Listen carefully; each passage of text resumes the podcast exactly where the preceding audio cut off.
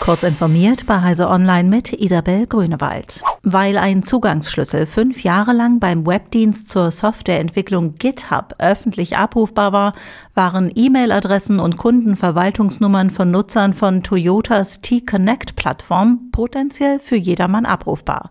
Toyota konnte eigenen Angaben zufolge bislang keine Fremdzugriffe dokumentieren, kann dies aber auch nicht komplett ausschließen.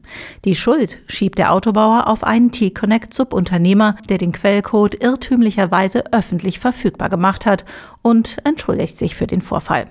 Mitte September soll das geändert worden sein, sodass über diesen Weg keine Zugriffe mehr möglich sind, versichert Toyota. Passend zum Prime Day streiken Mitarbeiter bundesweit bei Amazon. Unter anderem hat die Gewerkschaft Verdi die Beschäftigten in Leipzig zu einem Warnstreik bis Donnerstagmorgen aufgerufen. Angesichts der enormen wirtschaftlichen Belastungen durch die aktuellen Preissteigerungen und den ohnehin schon geringen Entgelten sagen die Beschäftigten, das reicht absolut nicht, sagte Gewerkschaftssekretär Ronny Streich.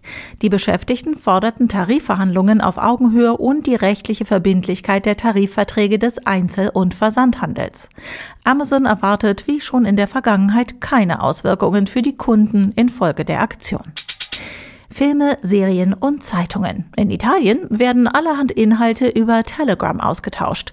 Behörden kämpfen gegen den Messenger als Tauschbörse.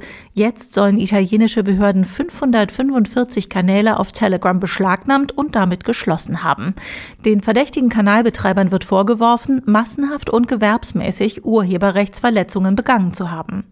Auch die Europäische Kommission hat den Messenger bereits 2020 auf ihre Piraterie-Beobachtungsliste gesetzt.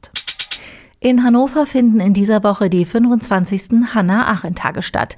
Die Veranstaltungsreihe, die der bekannten deutsch-amerikanisch-jüdischen Politiktheoretikerin und Publizistin gewidmet ist, beschäftigt sich jährlich mit einem aktuellen Problem aus politischen und gesellschaftlichen Themenfeldern.